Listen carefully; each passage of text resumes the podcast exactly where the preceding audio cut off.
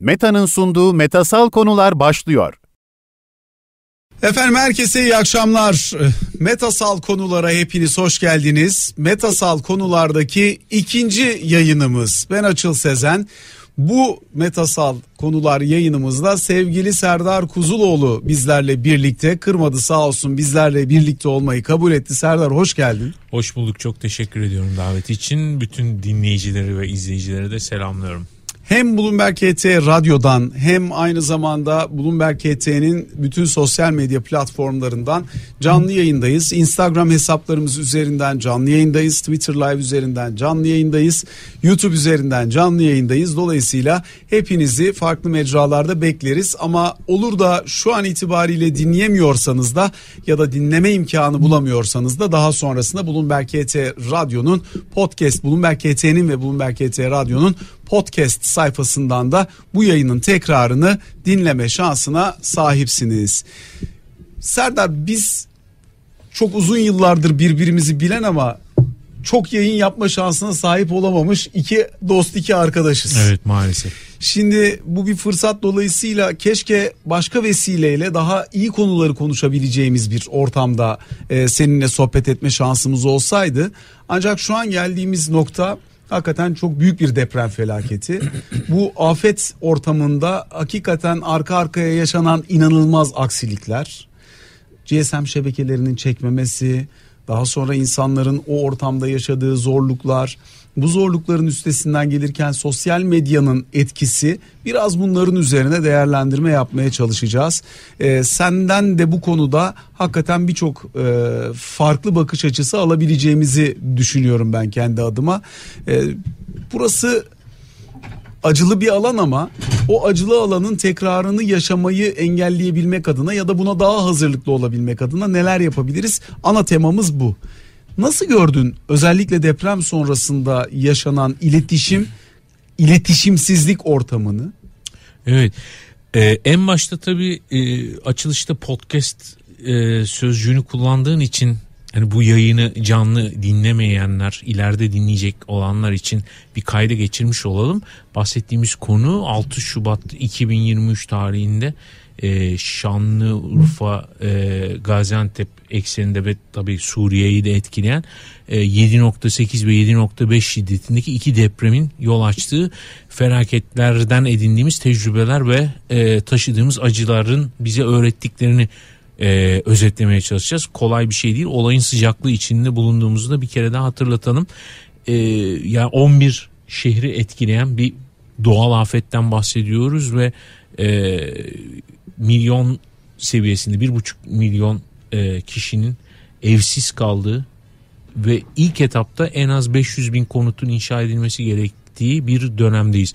Dolayısıyla e, uzaktan bakıldığında hani bu depreme hazırlıktan deprem sonrasındaki süreçlere kadar teknolojinin bize vaat ettiği birçok çözüm vardı.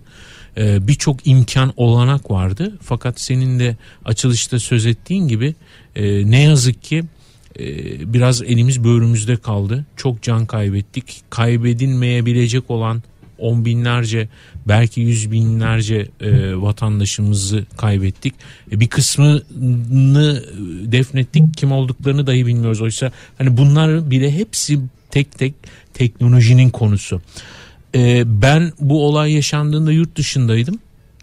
E, ve e, hani adım adım şunu fark ettim bütün o e, organizasyon bozukluklarına yönelik isyanlar en başta hani senin diğer esas soruna geçmeden önce şöyle bir tespiti kendi adıma yapayım nasıl gördüğüme dair. E, bütün Türkiye'deki isyanların kökeninde zannediyorum şu vardı insanlar e, bir şeylerin yapılabileceğinden emin oldukları için isyan ettiler. Yani bütün öfke bunaydı. Eğer ki biz e, böylesi bir e, felaketin e, yani insan yüzünden felakete dönüşmüş böylesi bir doğa olayının altından kalkamayacak bir ülke olsaydık teknolojik olarak razı olabilirdik. Olarak, aynen sineye çekerdik derdik ki ya artık buna ne yapabilirsin ki derdik. Bütün öfkemizin sebebi bu ülkede çok iyi yazılımcılar vardı. Bu ülkede çok iyi teknolojiler vardı. Bu ülkede çok iyi e, afet kurtarma ekipleri vardı. Bu ülkede çok iyi altyapı vardı. Yani Kaynak şu- vardı. Tabii ki. Yani Kaynak şu- toplandı. En basitinden şunu söyleyeyim. Hani madem teknolojiyle kesişen bir yayındayız. Yani Türkiye dünyadaki hızlı teslimat sektörünün ezberini bozan girişimlerin ülkesiydi ya. 10 dakikada binlerce ürünü ayağına getiren girişimlerin olduğu eee, bir ülkede 3 gün boyunca en temel ihtiyaçların bile ulaştırılamadığı bir dönem yaşadık. Yani bunu insanlar nasıl kabul edebilirdi? Yani bu isyanın kökeni bu işte. Türkiye'de çok çok çok bütün bu konularla ilgili çözümler geliştirebilecek insan, teknoloji ve birikim vardı. Bunları optimize edemedik ve İnternet başta olmak üzere sosyal medyanın bütün dijital girişimlerin temel vaadine kaynakları optimize etmek, kaynakları daha verimli kullandırmak ve daha ekonomik koşullarla daha iyi hizmetler sunabilmek. Dolayısıyla bütün bunlar başka olabilirdi. Olmadı. En azından çok çok acı olmakla birlikte bu bir tecrübe olsun.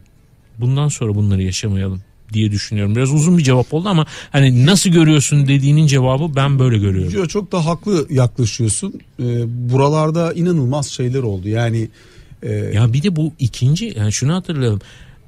Koronavirüs dönemi Covid-19 dönemini hatırlayın. Maske dağıtılamadı ya. Sen dağıtma ben dağıtacağım dur ben dağıtacağım o dağıtacağım derken ya maske gibi hani 5 paralık bir şey ve Türkiye'de üretilen bir şey ve dünyaya ihraç ettiğimiz bir şeyi biz vatandaşlarımıza ulaştıramadık. Yani o bu kadar acil bir ihtiyaç değildi şüphesiz ama hani su su su ulaştıramadık ya. Yani korkunç bir şey bu. Ya bir de şunlar falan oldu. Ee, şimdi Türkiye'deki mesela GSM operatörleri 3 tane GSM operatörü var Türkiye'de faaliyet gösteren. Bunlardan iki tanesi kamuya ait. Ee, bir tane de Vodafone var. Yani Turkcell, Türk Telekom ve Vodafone. Bunlarda özellikle e, çatı üstüne kurulmuş olan bazı istasyonların çökmesi daha sonrasında doğru şekilde burada tedarik ve afet planlamasının yapılmamış olması, şirketlerin yaptığı yatırımların buraları tam olarak kapsamaması, üstüne üstlük buralardaki afet planlarının doğru şekilde yapılmamış olması. İletişim kesildi ki iletişim enkazın altında olan insanların dışarıyla kurabilecekleri en hayati ihtiyaçtı. Kesinlikle. Bunu kuramadık örneğin. Ee, üstelik e, bununla ilgili kendini ispatlamış çeşitli teknolojilerin varlığından da haberdardık. Hatta böyle birazcık e, hani alay konusu da oldu ama Türkiye'nin de bu konuda bazı girişimleri vardı. Mesela Google'ın e, kendi e, hani daha üstünde çalıştığı ve tam olarak niyetini belli etmek istemediği projelerinin geliştirildiği X adlı bir alt şirketi var, bir iştiraki var. Bu iştirakin girişimlerinden birisi de e, Wing adlı bir e, dikey e, 4 pervaneli drone diyelim hadi sistemiydi ve bu drone'un e, hizmet verdiği alanlardan biri Amerika Birleşik Devletleri'ndeki bu e, hatırlarsınız belki bu New Orleans'ı alt üst eden büyük sel felaketinin ardından tamamen bütün altyapının dolayısıyla iletişim altyapısının çökmesi sebebiyle gökyüzünden baz istasyonu desteği vererek hem oradaki insanlara hem de çalışma ekiplerine büyük hizmet sunmuştu. Ya bütün bunlar mümkün. Belki ileride hani e, teknolojik olarak ne çözümler getirebilir diye bakmıştık ama aklıma hep böyle Alman e, tiyatro yazarı şair Bertolt Brecht'in bir şiiri var. E, işte e, ne diyor iyi adama birkaç soru mu? Adını şimdi unuttum. Diyor ki e, tamam e, dü- söylersin düşündüğünü ama söylediğinle doğrusun. E, işte e, her şeyin doğrusunu düşünürsün ama düşündüğün ne diyor? Yani biraz burada niyetler. Yani buradaki eksiklik teknoloji eksikliği değildi, insan eksikliği değildi, kaynak eksikliği değildi. Burada koordinasyon eksikliği vardı. Ee, ve işin garibi hani sahiden mevcut teknolojik çözümlerle bunların pek çoğunun üstesinden gelebilirdik. Şimdi GSM hatlarının e, yıkıldığı ortamda e, veri en azından belli ölçüde e, iletişim açısından kullanılabiliyor. Zaten afet anlarında biz bunu İstanbul'da yaşanan küçük depremde de görmüştük örneğin. Baz istasyonlarının belli bir kapasitesi var. Dolayısıyla sen e, ne kadar kapasiteli inşa etmeyi planlarsan planla o anda herkes birbiriyle konuşma ihtiyacı içerisinde olduğundan baz istasyonlar kilitleniyor, iletişim kesiliyor. E, bu ortamda örneğin WhatsApp aramaları ya da veri üzerinden aramalar e, aslında en çok yapılması gereken ilk etapta düşünülmesi gereken e, unsurlar. Ben deprem bölgesindeki birçok arkadaşıma WhatsApp aracılığıyla ulaşabildim. Evet. E, o WhatsApp araması sayesinde ulaşabildim. Hatta e, daha sonrasında maalesef kaybettiğimiz bir arkadaşımın telefonuna da o şekilde ulaşabildim. E, ama sonuçta çok önemliydi mesela WhatsApp'ın o anda ifa ettiği vazife. Sosyal medya kullanımıyla e, gerek Instagram aracılığıyla gerek Facebook aracılığıyla gerek işte Twitter aracılığıyla canlı yayına çıkıp enkazın altındayım diyen ve yardım çağrısında bulunan insanlarımız da oldu. Bunların bir bölümünde de gerçekten ulaşıldı. Bu sosyal medyanın o anlamdaki gücü açısından bence önemli. Önce bu keşif ve afet anındaki erişim adına e, ilk etapta bir bu kısmını soruyorum. Ne dersin nasıl görürsün? E, tabii şimdi e, bizi e, şu anda takip edenler için bir zihinlerde görselleştirme oluşturması adına birkaç sayıdan bahsedeyim. Mesela güncel birkaç veriden. Türkiye'nin ötesinde hani dünyada 5 milyar internet kullanıcısı var ve e, internet ortalama her yıl %1.9-1.7 aralığında büyürken sosyal medya 3 büyüyor. Yani sosyal medya internetten daha hızlı büyüyen bir alan ve Türkiye işte 85 milyonluk nüfusu içerisinde dünyanın 18. E, kalabalık ülkesi ve ortalama yaşı yani dünyanın ortalama yaşı 30, e, Türkiye'nin ortalama yaşı 31 ve %98 oranında e, internet kullanıcılarının sosyal medya kullandığını biliyoruz. E, yani Türkiye çok ciddi bir internet penetrasyonunun olduğu e, tabii e, orada bazı sorunlarımız da yok değil. Örneğin işte ortalama internet erişim hızında gerideyiz. E, o konuda iyileştirmeler yapılabilir ama yine de kabul edilebilir bir seviyede. Yani Türkiye teknoloji kullanımı penetrasyonu açısından e, dünyanın çizgi üstü ülkelerinden biri ve ortalama geçirilen zaman açısından da baktığımızda hani e, dünya e, ortalamasının da üzerinde özellikle bazı ağlar üzerinde. Mesela Instagram gibi, e, Twitter gibi, WhatsApp gibi bazı platformlarda dünya ortalamasının da üzerinde vakit geçiren bir ülkeyiz ve çok tecrübeliyiz bu konuda. Tecrübemizin de kökenini biraz hatırlamakta fayda var. Hani e, dünyanın gündemine sosyal medyanın toplumsal işlevleri özellikle ağırlıklı olarak Arap Baharı ile birlikte gelmişti o süreçte ama Türkiye özellikle Gezi Parkı eylemleri döneminde bu sosyal medyanın hem medyaya alternatif bir kaynak olması hem de bireyler arası iletişim adına sunduğu imkanlar açısından çok e, ciddi bir e, algıya ulaştı. Zaten bütün bu e, olaylar e, mesela Türkiye'deki sosyal medyaya bağlı yaşanan sorunların hepsi de o dönemden sonraki yaygınlıkla birlikte geldi. E, ve hani şunu söyleyeyim e, Türk insanının işte demin de bahsettiğin örnekleri de bunlara katarsak e, bu konuda herhangi bir m, bilgilendirilmeye, eğitime e, ekstra bir şey ihtiyacı yok. Hiçbir ihtiyacı yok. Yani şöyle düşünün e, insanların, bireylerin göçük altında dahi yaptığı koordinasyon inanılmaz bir şey. Gerçekten yani bu koordinasyonu beklediğimiz kişi ve kurumlardan daha iyiydi. Düşün göçük altında tabii ki can havliyle bir çözüm geliştirdiği insanlar ama e, dış organizasyonları düşünün ya. Hani bugün işte adını andığımız işte Ahbap gibi, Babala gibi bireysel ya da kurumsal e, gönüllü ya da e, kendiliğinden oluşmuş yapıların sunduğu hizmetlere bakıldığında bunlar yabana atılır organizasyonlar değil ve sosyal medya ve dijital araçlar olmadan bunların hayali bile mümkün değil. Ya çünkü normal bir dernek yapılanmasının, normal bir örgütlenmenin Hani ne kadar fayda içerikli olursa olsun, ne kadar büyük olursa olsun bu kadar kılcal damarlara kadar erişip insanların oradaki ihtiyaçlarını giderebilmesi mümkün değil. Kesinlikle. Yani o etkileşim ancak sosyal medya aracılığıyla sağlandığında olabilir. Dolayısıyla bu çok önemli bir fonksiyon tabii. Tabii ki bir yandan da hani kamunun da sivil toplumun da bireylerin de artık e, denklemin içerisinde sosyal medya ve dijital araçların olmadığı bir senaryo kurgulamasının imkansızlığı da ortaya çıktı. Kurguladık yani, ama. Yani kapattık dene, yani. Evet, de, Sosyal denedik. medyayı kapattık. Evet, yani ben açıkçası hani sahiden böyle bir yarayı kaşımak, üstüne tuz basmak gibi olmasından çok çekiniyorum. Bir de hani e, insanlarda anlam veremediğim hadsiz bir e, hassasiyet de var. Yani bu hassasiyeti had, hadsiz buluyorum.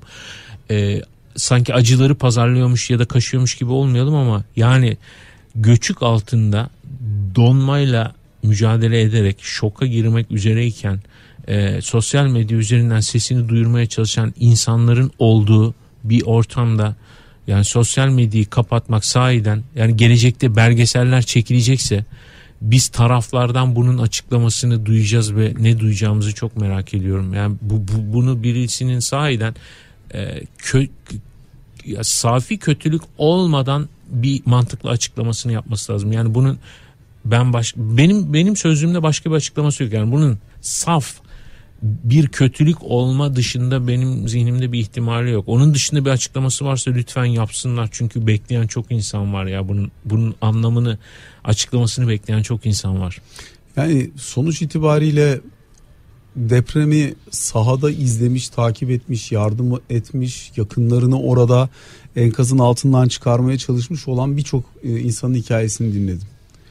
E, birçok siyasi birbiriyle tamamen taban tabana zıt siyasi partinin etnik köken üzerinden birbirini sürekli ötekileştiren birçok partinin enkazlarda beraber çalıştığını, birbirleriyle yemek paylaştığını, ekmek paylaştığını, çay çorba paylaştığını oradaki insanlar anlatıyorlar. Dolayısıyla orada artık siyasetin yeri yok. Orada artık insanların birbiriyle kaynaşması, iletişebildiği kadar iletişmesi. Çünkü bu siyasi sahikle yapılmış bir şey. Elbette dezenformasyon için kullanılan bir mecra olabiliyor zaman zaman sosyal Şüphesiz. medya. Ama bunu vaka bazında o anda teşhis edip engelleyecek bir mekanizmaya ihtiyaç var. Bütün mekanizmayı yavaşlatmak, bütün sosyal medyadan o anda vazgeçmek belki cana mal oldu. Aynen öyle. Ya şunu bir çok kısaca anlatmaya çalışayım. Ben bu söyleşiye e, metro ile geldim. E, metroda bir e, beni tanıyan biriyle tanıştık ve bir duraklık o mesafede ayaküstü hızlıca sohbet ettik. Kardeşi bölgede demin adını andığımız operatörlerden birinde çalışıyormuş. Birkaç şeyi anlattı. Yani şey dedi çok ciddi bir orada hani acaba casuslar mı sızacak, provokatörler mi sızacak endişesi e, hakimmiş ve e, o yüzden bir sürü kişi de e, ön almış ve durdurmuş dedi. Yani bu da bu bu da bir e, devlete, devlet aklına ve organizasyonuna hakaret gibi geliyor. Yani bu bunun düşüncesi. Yani bu ülkenin bir kontra espiyonaj bir karşı istihbarat şeyi yok mu refleks yok mu şüphesiz var e, bunun bun, bunları tespit edebilecek gücü yok mu artı o an bunun mevzu mu yani hani sahiden bunu mu düşünürüz? Tabii dezenformasyon var mı? Yalan tamam kardeşim olsun. Hani ya yani sahiden ne söyleyeceğim bilmiyorum. Göçük altında insanlar varken başka her şey talidir ya. Yani o zaman şeyi soralım ya. Hangi partiye üye bu göçük altındaki değil mi? Ona göre çıkaralım, öncelik verelim falan. O yani, nasıl olamayacaksa bu da o kadar aynen olamayacak. Öyle. Yani şey benim yani. yurt dışında bu olaya e, yakalanmış olmamın getirdiği şöyle bir bakış açısı farkı oldu. Yani sahiden orada herkes bana Türkiye'den olduğumu bilen veya öğrenen sonradan herkes bana e, gayet nötr sorular sordu. Hani bizim sağduyudan beklentimiz neyse oradaki tepkiler de oydu. Hani durum nasıl? Şey nasıl kaç kişi kurtuldu kaç kişi burada bambaşka şeyler tartışıldı tabii ki bu programın teknolojik e, kesişiminde çok konusu değil ama, ama hani işte, sahiden artık hiçbir şey de siyasetten bağımsız tartışılamıyor ama işte ya. Tam, tam tersine esas teknolojik değil bağıntısı mi? bence burada. Değil mi? Yani şundan dolayı söylüyorum. Yani siyaset teknolojinin önüne bile set koyabiliyor. Eh o zaman teknoloji kendi yolunu bulabilecek. Yani nasıl olacak? Örneğin GSM operatörlerine güven olamıyorsa bu tür ortamda yatırım eksikliği, koordinasyon eksikliği, o eksikliği, bu eksikliği. Çünkü GSM operatörleri daha önce yani özellikle ben e, Vodafone'un CEO'suyla yayın yaptım bugün belki televizyonda. Engin Aksoy çıktı ve şeyi anlattı. Yani e, biz dedi dört tane öncelik istedik. Geçiş önceliği istedik kritik personelimize. Elektrik önceliği istedik baz istasyonlarını beslemek için. Tabii. Akaryakıt önceliği istedik sağlanacak olan akaryakıtı jeneratörlerin takviyesi için kullanabilmek adına. Bir de riskli binaların hangisi ise bize bunları bildirin ki biz bunların üstüne baz istasyon dikmeyelim dedik. Fakat bize imar olan her yere dikebilirsiniz biz böyle bir liste vermeyiz dediler. E, imar barışı çıktı her yerin imarı var. Dolayısıyla ne oldu? Onların hepsi bugün neden olmadığı tartışıyoruz. O zaman GSM operatörleri çekmeyebiliyorsa e, sosyal medya ağları bir şekilde kapatılabiliyorsa öyle ya da böyle o gerekçeyle ya da bu gerekçeyle o zaman belki bluetooth üzerinden falan e, yakın mesafe Evet. iletişim ve haberleşme kurabilecek uygulamalara mı geçmek lazım? Onları bulundurmak mı lazım? Evet lazım. Yani ne yazık ki lazım. Ee, öyle söyleyeyim. Yani şu açıdan lazım diyebilirdim. Yani bö- böylesi yani deprem şiddetiyle bütün altyapıyı çökertebilir. Evet böyle bir, bir durum için lazım. Ama e, hani iyi kötü altyapı varken devletin engellemesine karşı biz vatandaş olarak böyle çözümler üretiyorsak canımızı kurtarabilmek adına e, belki onu da bir başkalarıyla tartışsan iyi olur bu programda. Yani ben burada zamanını çalmayayım. Onun da uzmanları vardır. Ama şöyle söyleyeyim. Şimdi böyle bir dönemde, e, böylesi zamanlarda şeyi anladık, öğrendik. İletişimin sürekliliği çok önemli. Hem göçük altındaki insanlardan haberdar olabilmek için hem de oradaki çabaya sivil ya da kamu üzerinden e, süren çabayı koordine edebilmek için iletişim gerekli. Bunun için bazı seçenekler var. Mesela senin bahsettiğin bireyler arası e, ki jargonda teknolojik jargonda P2P olarak geçer bunlar. Yani peer to peer yani kişiler arasındaki iletişimi kurma. Şimdi bunun için ben mümkün olduğunca bütün teknik ayrıntılardan sıyırarak hani hiç konuyla ilgisiz insanların anlayabileceği şekilde anlatmaya gayret edeyim. Şimdi cep telefonlarımız baz istasyonlarıyla iletişim kuruyor. Değil mi? Nihayetinde cep telefonlarımızın bir iletişim kabiliyeti yok. Önce baz istasyonuna ulaşıyor. Baz istasyonu bizi bir yere bağlıyor.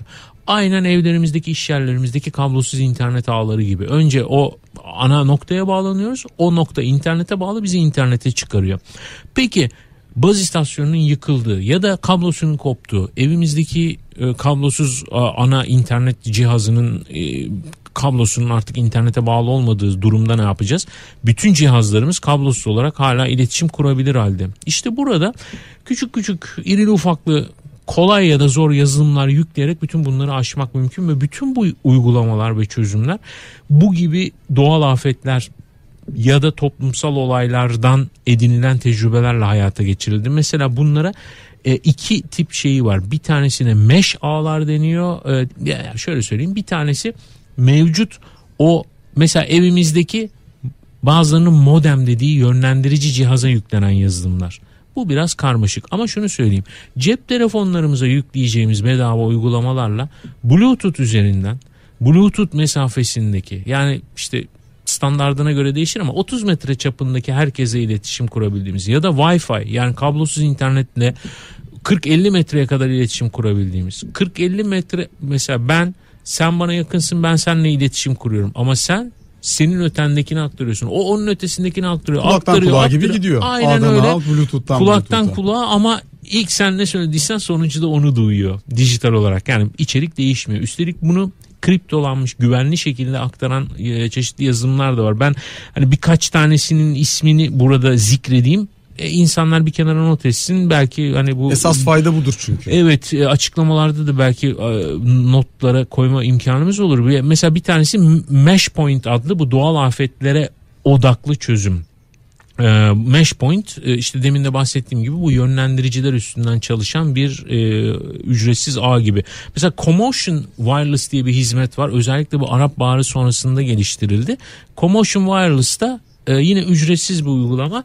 E, etraftaki yani bir tane bile cihaz internete bağlı olsa diğer etrafta ulaşabildiği hepsini kademe kademe internete bağlayabilen bir cihaz Yani hotspot gibi çalışıyor gibi aynen öyle. Yani hotspotları e, bir ağa dahil eden bir sistem gibi düşünebiliriz. Mesela Red Hook Wi-Fi var. Bu da Sandy kasırgası. Biraz önce adını andığımız e, Sandy kasırgasından e, sonra kuruldu. Bunları hep araştırabilir e, dinleyicilerimiz. GoTenna var mesela. GoTenna da e, mobil bir çözüm. Cep telefonunuza yüklüyorsunuz ve bütün internet göçtüğünde belki sizi bölgenizin dışına taşırmıyor ama bölgenizdeki bütün herkesle tabii yüklü herkesle o uygulamanın yüklü olduğu herkesle iletişim kurabilmenizi sağlıyor. Gerçekten çok önemli bir hizmet bu.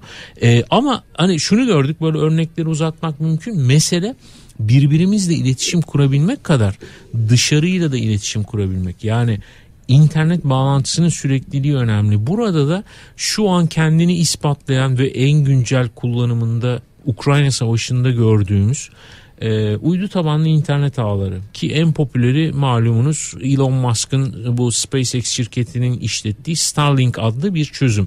Starlink yaklaşık 4500 alçak yörünge uydusuyla hizmet veriyor. Bunu 42 bine çıkarmayı hedefliyorlar. Alçak yörüngede gökyüzündeki uydularla çok hızlı ve kesintisiz internet sunuyor. Ama bunun kısıtı ne? e, devletin buna e, ihaleyle, e, regülasyonla, düzenlemeyle izin vermiş olması lazım. Sonrasında yerel bir baz istasyonu lazım. Yani bir tane bile olsa. Yani o uyduyla iletişim kurup etrafa onu dağıtan bir yerel nokta yani lazım. Yani bu bizim afet sırasında deprem sırasında çok konuşuldu. Teklif o da zaten edildi. şöyle olmuş anladığım kadarıyla e, yurt dışında yaşayan bir Türk vatandaşı Elon Musk'a sordu. Hani Starlink'i gönderir misin Türkiye'ye diye. O da diyor ki Türkiye ile bir anlaşmamız yok. Dolayısıyla evet. şu an gönderemiyorum. Olduğu anda hemen göndeririz. Fakat bu yanlış anlaşıldı. Yani sanki biz ona izin versek o anda Starlink buraya yönlendirilebilecekmiş gibi anlaşıldı. Şöyle, Öyle değildi. Ha, yani bir altyapı yani. kurulması gerekiyor yine aslında o uyduların doğrudan indirilebilmesi için. Şimdi uydular tepemizde dönüyor dünyanın her noktasında hizmet verir halde. Ama dediğim gibi bizim onun şimdi orada bir verici tepemizde dönüyor ama alıcımız yok. O yüzden Heh. onu söylüyorum. Alıcıyı da hani bir uçağa yükleyip e, hani birkaç saatte buraya ulaştırabilirlerdi. Öyle çok atla deve bir mesele de değil ama işte hani Senin ona, ona gelinceye kadar. Lazım. Senin de ona yani ee, yani şöyle ona gelinceye kadar yani demin dediğim gibi niyet her şeyi belli ediyor. Yoksa teknolojiyle yapamayacağımız çok az şey var. Yapabileceğimiz demiyorum bakın yapamayacağımız şey sayısı çok az teknolojik çözümler sayesinde. Yeter ki niyet edelim.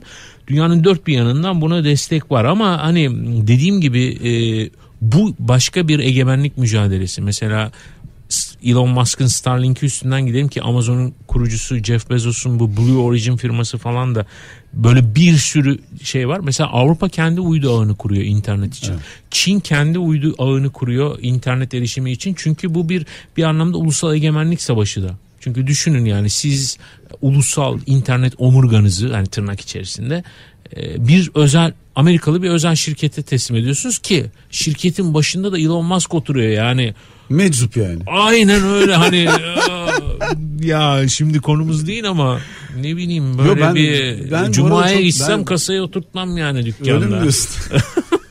Arkamı dönmem yani öyle söyleyeyim.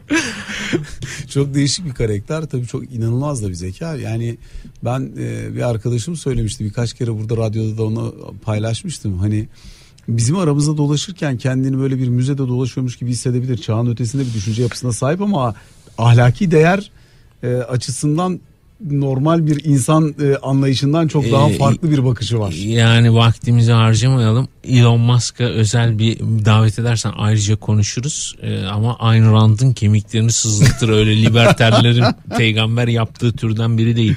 Şöyle toparlayayım deminki muhabbetim. Yani e, devletin yapabileceği şeyler var. Bizim bireysel olarak yapabileceğimiz şeylerden biri. Mesela en azından bakın öyle bir olay olduğunda internet koptuğunda deprem her şeyi alt üst ettiğinde bir şeyler yapmaya çalışmak fayda etmiyor. Yani internetiniz yoksa bir uygulama yükleyemeyiz. Yükleme imkanınız yok. Ama bugün varsa eğer yani şu an bizi dinleyenlerin indir internette yani, varsa bir sürü var. Sen Bakın ben birkaç tanesini not almıştım. E, hatta iki tanesini söyleyeyim. Bir tanesi Briar B R I A e, R-A-R. Briar. Bir diğeri de e, Bridgefly. Bu ikisi de Bluetooth ve Wi-Fi üzerinden sizleri ücretsiz olarak, kriptolu, güvenli olarak bireyler arasında iletişim kurabilmenizi sağlıyor. Ya yükleyin dursun. Birkaç megabaytınızı da buna harcayın e, telefonunuzda. Bir diğer önemli konu Mesela benimle... şey var e, yine Türkiye'de bir dönem çok kullanıldığı için Signal bu e, onun da mesela offline versiyonu kullanılıyor. Evet, evet. Şekilde. Ki Türkiye'de de çok başka sebeplerden dolayı e, kullanıcısı da var epey onun. Hani onu biliyorlardır diye dedim belki. e, ama şöyle söyleyeyim e, önemli konulardan biri enerji ihtiyacı. Yani cep telefonunuz ne yüklemiş olursanız olun şarjı varsa size hizmet veriyor. E, bu konuda da bir küçük tavsiye vereyim. Yani power bankler bunun bir türlü Türkçesini bulamadık ama bu hani mobil şarj cihazlarının dışında e, onlara ek olarak e, hemen hemen her siteden satın alabilecekleri çok da uygun fiyatlara sahip. Umarım şimdi e, fiyatları fırlamamıştır bu böyle vakalardan sonra. Katlanabilir güneş panelleri var. Hani bayağı kağıt gibi katlayabiliyorsunuz. Çantanıza atıyorsunuz. E, Açtığınızda güneşten enerjinizi topluyor. En azından telefonunuzu şarj ediyor.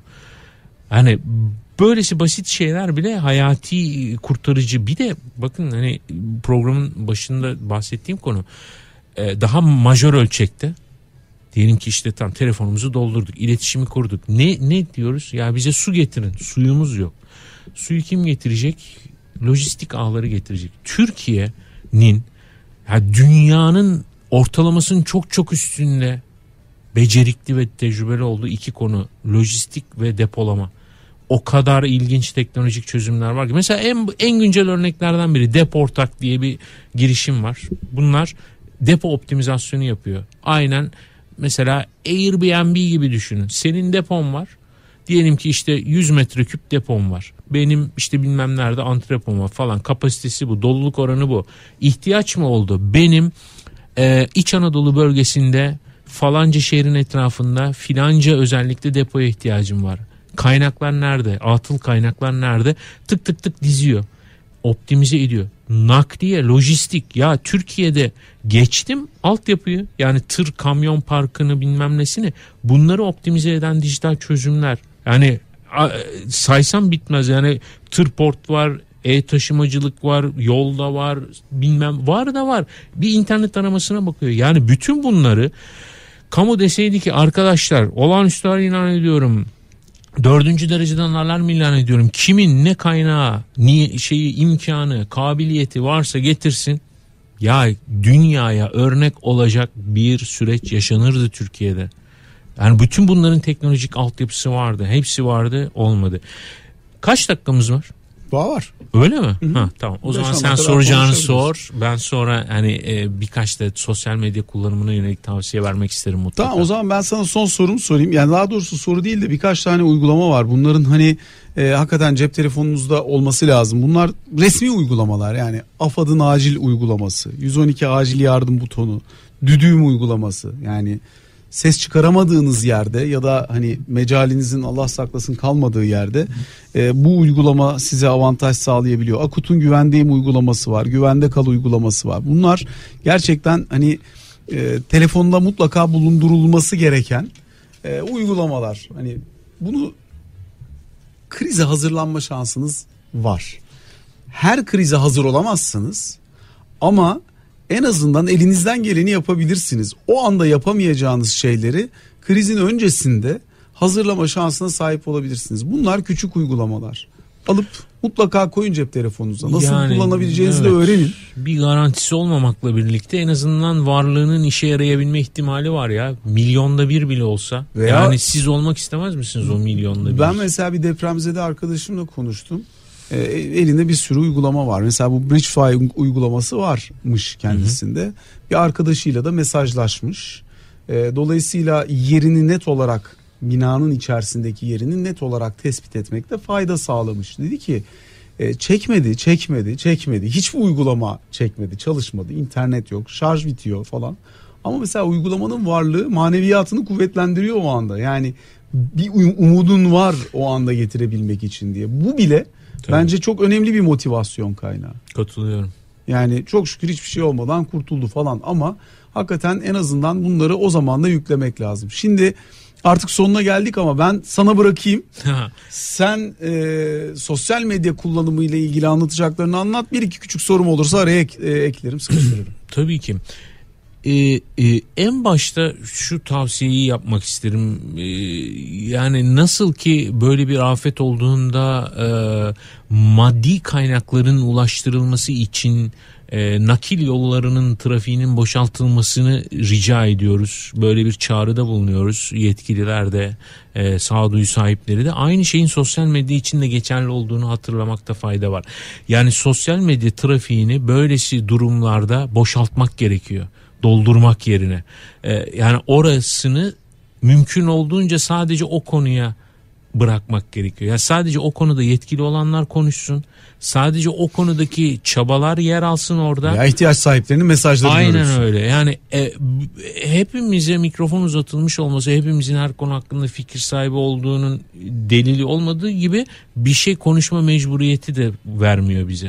Yani hiçbir şey söylemeden de çok faydalı olabiliriz. Yani orada gereksiz bir konu, e, gereksiz bir yorum, hiç kimseye bir faydası olmayan bir şeyi paylaşmak yerine e, yani şöyle şu jargonla söyleyeyim. Diyelim ki bir yardım çağrısı aldınız. Yapmanız gereken iki şey var. Bir, zamanı ne bunun? Yani paylaşıldığı zaman ne? Hala güncel olmayabiliyor çünkü. Ee, yani bu sahih mi? İkincisi bir şey buna bir yorum katmadan paylaşmak. Hani salt onu paylaşmak anlatabiliyor muyum? Hani şuradayız şuna ihtiyacımız var. Bunu yorumsuz paylaşmak kendi zaman akışımızda hangi sosyal ağı kullanıyorsak e, onun üstüne bir yorum katmak ya da bir milyon defa bir milyon mesajla konuşulmuş konuya bir de bir milyon birinci mesajı katmak marifet değil böyle bir zamanda. Böyle bir zamanda Mesajın Aynen. bozmamak Hani lazım diyorsun. Facebook'unu açan, Twitter'ını açan birinin bu konu dışında ve hani yetkililerin beyanları ya da ihtiyaç sahiplerinin ihtiyaçları dışında hiçbir şey görmemesi lazım. Yani bizim eminim çok parlak fikirlerimiz, çok kıymetli önerilerimiz vardır falan bu konuda ama o- onun zamanı değil. Onu sonra da yaparız. Yani bütün bunlardan sonra yaparız. Sus, susmak bazen sükut gerçekten altın olabiliyor. Yanlış bilgilerin en hızlı yayıldığı dönem oluyor bu. Bazıları iyi niyetle bazıları kötü niyetle yani hepsini de kötü niyetle algılayamayız şüphesiz. Dolayısıyla bu bilgileri teyit edebileceğimiz kaynaklar konusunda birazcık bilgi sahibi olmakta fayda var. Yani nerelerden bu bilgileri doğru doğrulatabiliriz bunlar önemli. Ee, yani bir şey yazmamız yani bunu yazmazsam bütün bu çabalar çalışmalar sekteye uğrayacak dediğiniz bir şey yoksa yazmayın ya. Yani ben bu mesajı yazmazsam orada insanlar şöyle olacak demiyorsanız susun yazmayın yani. Ee, en azından böyle bir ters köşe yorumu da ben yapmış olayım. Ee, en önemlisi de yani ım, demin dediğim gibi bütün bu olayın harareti içerisinde herkes canının derdine düşüyor ve yapabileceklerimiz azalıyor. Mümkün olduğunca e, biz bugün bir kısmına değindik. Eminim çok daha fazla değinecek konuları da vardır ama öncesinde yapabildiklerimize odaklanalım. Yani bir deprem olduktan sonra sahiden yani insan hem kendi canının hem sevdiklerinin saydıklarının canının derdine çok mantıklı düşünemiyor. Yapabileceklerinin imkan olarak olanağı da azalıyor. Dolayısıyla bugünden çok küçük önlemler yarın çok anlam ihtiva edebilir ve şunu söyleyeyim yani e, zaten çok e, cılız olan e, sivil toplum kuruluşlarını, hareketlerini, gönüllülerini de bu kadar hoyratça zedelemeyelim. Türkiye'de taş üstüne taş koymanın bile ne kadar zor olduğunu bilmiyor olabilir insanlar. Yani Türkiye'de bir birileri bir şey yapıyorsa e, yani bin sevelim bir dövelim. E, çünkü devlet çok büyük şüphesiz katılıyorum ama dünyada hiçbir devlet e, halkından daha büyük değil. Yani halkın dahil olduğu bir devlet halkla el ele vermiş bir devlet gücünün misliyle ötesinde bir güce dönüşür. Yani içinden halkı çıkarılmış sivil toplum kuruluşları, gönüllü faaliyetleri çıkarılmış hiçbir çaba karşılık bulamaz. Yardım toplama etkisi sosyal medyanın. Ya o konuda e, açıkçası hani benim de şahsen elimden geldiğince gücümün yettiğince katkıda bulunmaya çalıştığım bir çabaydı o da. Ee, yani e, nasıl söyleyeyim size o kadar tali konular gündem oldu ve tartışıldı ki e, insanların e, bağışlarının bile sorgulandığı veya sorgulanır hale getirildiği insanların en temel insanlık görevi olan bağış denen şeyi bile yapmaktan çekindiği bir e, sanki düzen isteniyor gibime geliyor. Yani şunu söyleyeyim ben bir bağışçı olarak e, yani bağışımı yaparım. Bununla ilgili bazı ön filtrelerim vardır belki ki o bile çok acı bir şey değil mi? Ya insan bağışta bile kamplaşır mı ya? Aynı insana aynı insanı hayal ederek aynı fotoğrafa bakarak Sen de bağış yapıyorsun ben de bağış yapıyorum. Sen diyorsun ki benimkini o versin. Sen, ben diyorum ki benimkini bu versin. Ya aynı canın derdindeyiz. Aynı niyetteyiz. Onda bile birleşemiyoruz. Neyse bu ayrı bir tartışma konusu ama e, çok örselendiğini düşünüyorum. Ve Türkiye'de sahiden bakın bir şey söyleyeyim. Yani bu öyle sosyal medyada konuşmak yazmak gibi bir şey değil. Türkiye'de kollarını sıvayıp bir şey yapmaya çalışsın insanlar. Sahiden çok zor Türkiye. Yani yasal olarak yapmak da zor. Yasa dışı olarak yapmak da zor. Yani çok zor Türkiye'de. Sürekli sana neden bir şeyi yapamayacağını, neden yapmaman Aynen gerektiğini aynen. anlatan insanlarla dolusun. Aynen. Dolayısıyla bunlar hakikaten çok zorlayıcı. Yani o çabaları bu kadar örselemeyelim lütfen. Fakat şöyle de bir fonksiyonu yok mu sosyal medyanın son olarak bunu sorayım. Aynı zamanda toplumun kendini kendini yönetenleri ve karar vericilerini denetleme fonksiyonu olarak da çalışıyor. Yapılan yardım doğru yere gitti mi gitmedi mi? Bir kamu kurumunun işlevselliğinde bir problem var mı yok mu? Sosyal medya olmasa konvansiyonel medyanın bu kadar kapalı hale geldiği bir ortamda e, bilgi akışı kontrollü Türkiye'de ister istemez bu hale gelindi. E, bunun siyasi bir sürü gerekçesi var. İşim değil ama sosyal medyanın sağladığı bir toplumsal denetim fonksiyonu da var. İnsanlar bunu bazen bilinçsiz ve sadece görünen gerçeğe bakıp ha bu böyleymiş diyerek e, bir kanaat sahibi olmak için kullanıyorlar. Bu yanlış bunu savunduğum için değil ama ya bunun bu boyutu da varmış diye düşünerek keşke böyle olmasaydığı insanlar karar vericilere, sivil toplum kuruluşlarına veya farklı farklı örgütlere bu şekilde de baskı yaparak doğruya yönlendirebiliyorlar. Yani sosyal medya olmasa Kızılay'daki olup bitenler bu kadar tartışılmayabilirdi. Denetim fonksiyonu bu kadar ortaya çıkmayabilirdi. Ortaya çıkışı konvansiyonel medya kaynaklı olsa dahi erişimi bu kadar yüksek olmayabilirdi. Veya farklı farklı birçok örneği işin içerisine katabiliriz. Doğrusunu yanlışını savunmuyorum. Tartışılan alan doğru bir alan olduğu için konuşuyorum. İkna edilmeye ihtiyacı var herkesin. Ve onu sağlayan bu sosyal medya kullanımı. Ee, yani şöyle daha fazla katılamazdım. Ee, keşke e, ekstra üstüne ekleyecek bir şeyim olsaydı ama yok çok güzel bir çerçeve çizdin. Ee, yani e, biraz önce birkaç sayıyla Türkiye'nin dijital e, karnesini, portresini çizmeye çalıştım. Yani şu dönemden sonra e, Türkiye'den e, Türk internet kullanıcısından yani Türkiye'den interneti de sökemeyiz. Sosyal medyayı da sökemeyiz. Çünkü mütemmim cüz gibi e, Ayrılmaz parçası yani. etle tırnak gibi bir ayrılmaz parça haline gelmiş durumdalar. E, ve bütün bu e, patırtı kütürtü bu toz dumana bütün bu parazitlere engellemelere kısıtlamalara rağmen çok da iyi bir ka- e, karne notuyla çıktığını düşünüyorum ben e, Türkiye'deki internet kullanıcılarının E, ve e, yani nasıl diyeyim bazen böyle işte sizin televizyon kanalınızı izlerken şey diyorum keşke serbest piyasa ekonomisi olsa Türkiye'de de yani veya böyle bazen e, e, düşünüyorum yani Türkiye'de hukuk fakülteleri var iletişim fakülteleri var falan. Hani hukuk ya da iletişim varmışçasına e, böyle bir illüzyonun içerisindeyiz. Yani anlatabiliyor muyum? Kabına sığmayan bir haldeyiz.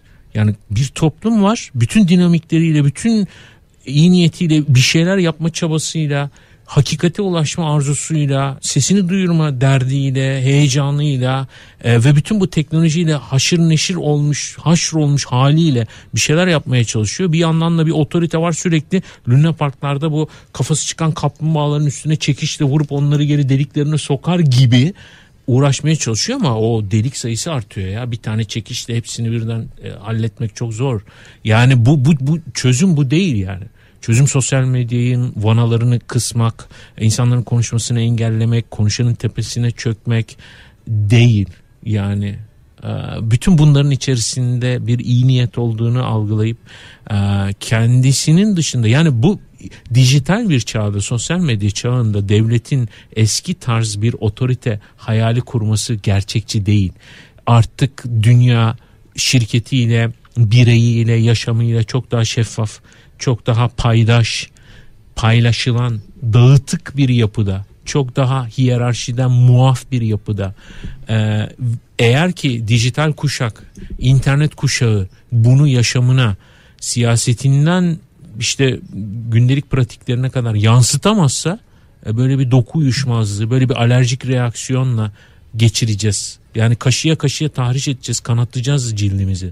Biraz önce iletişim fakülteleri dedin ya ben iletişim fakültesi mezunuyum. Bütün kariyerimizi orada geçirdik. Hala da doktora yapıyorum. biraz Ee, Vardır senin mesaim. Şimdi bize öğretilen şey neydi? Demokrasilerde üç temel erk vardır. Yasama, yürütme, yargı. Bunların denetimini sağlayan fonksiyon dördüncü güç olarak basındır, medyadır.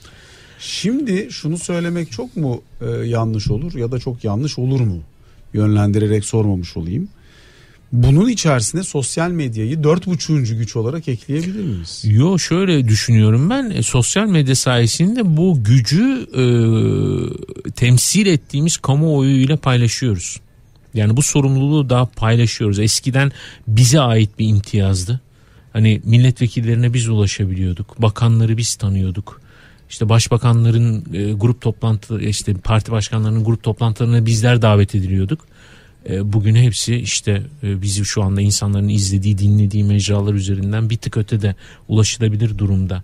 E, Dokunma imkanı sağlıyor Tabii sana. ki, Hayatta erişemeyeceğin yanına yaklaşamayacağın. Dolayısıyla biz belki biraz e, yani kendimi muaf tutarak hani bizden kastım bu sektör Tabii. medya sektörü e, biz belki birazcık orkestra şefliği yapıyoruz diyebiliriz. Yani e, şu anda hangi partisyonların sesini duymalıyız değil mi? Kemancılar mı çalsın, davulcular mı çalsın, e, hangisi sussun, hangisi başlasın gibi yani insanların bakması gereken yerlere belki ışık tutuyoruz. Diyoruz Değil ki Teyitli bilgi bizden çıkıyor sonuç itibariyle. Yani, öyle e, mi? Ya da öyle olması gerekiyor. Öyle öyle olması için çabaladığımızı söyleyebiliriz. Yani ben en azından kendi adıma bunu bü- bütün iç rahatlığıyla söyleyebilirim hiçbir endişe duymadan. Yani öyle olması için gayret ediyoruz. İnsanlara faydalı olabilmek için uğraşıyoruz. İnsanlara faydası dokunabilecek şeyler üretmeye çalışıyoruz. Bütün iyi niyetimizle ve herhangi bir karşılık beklemeden.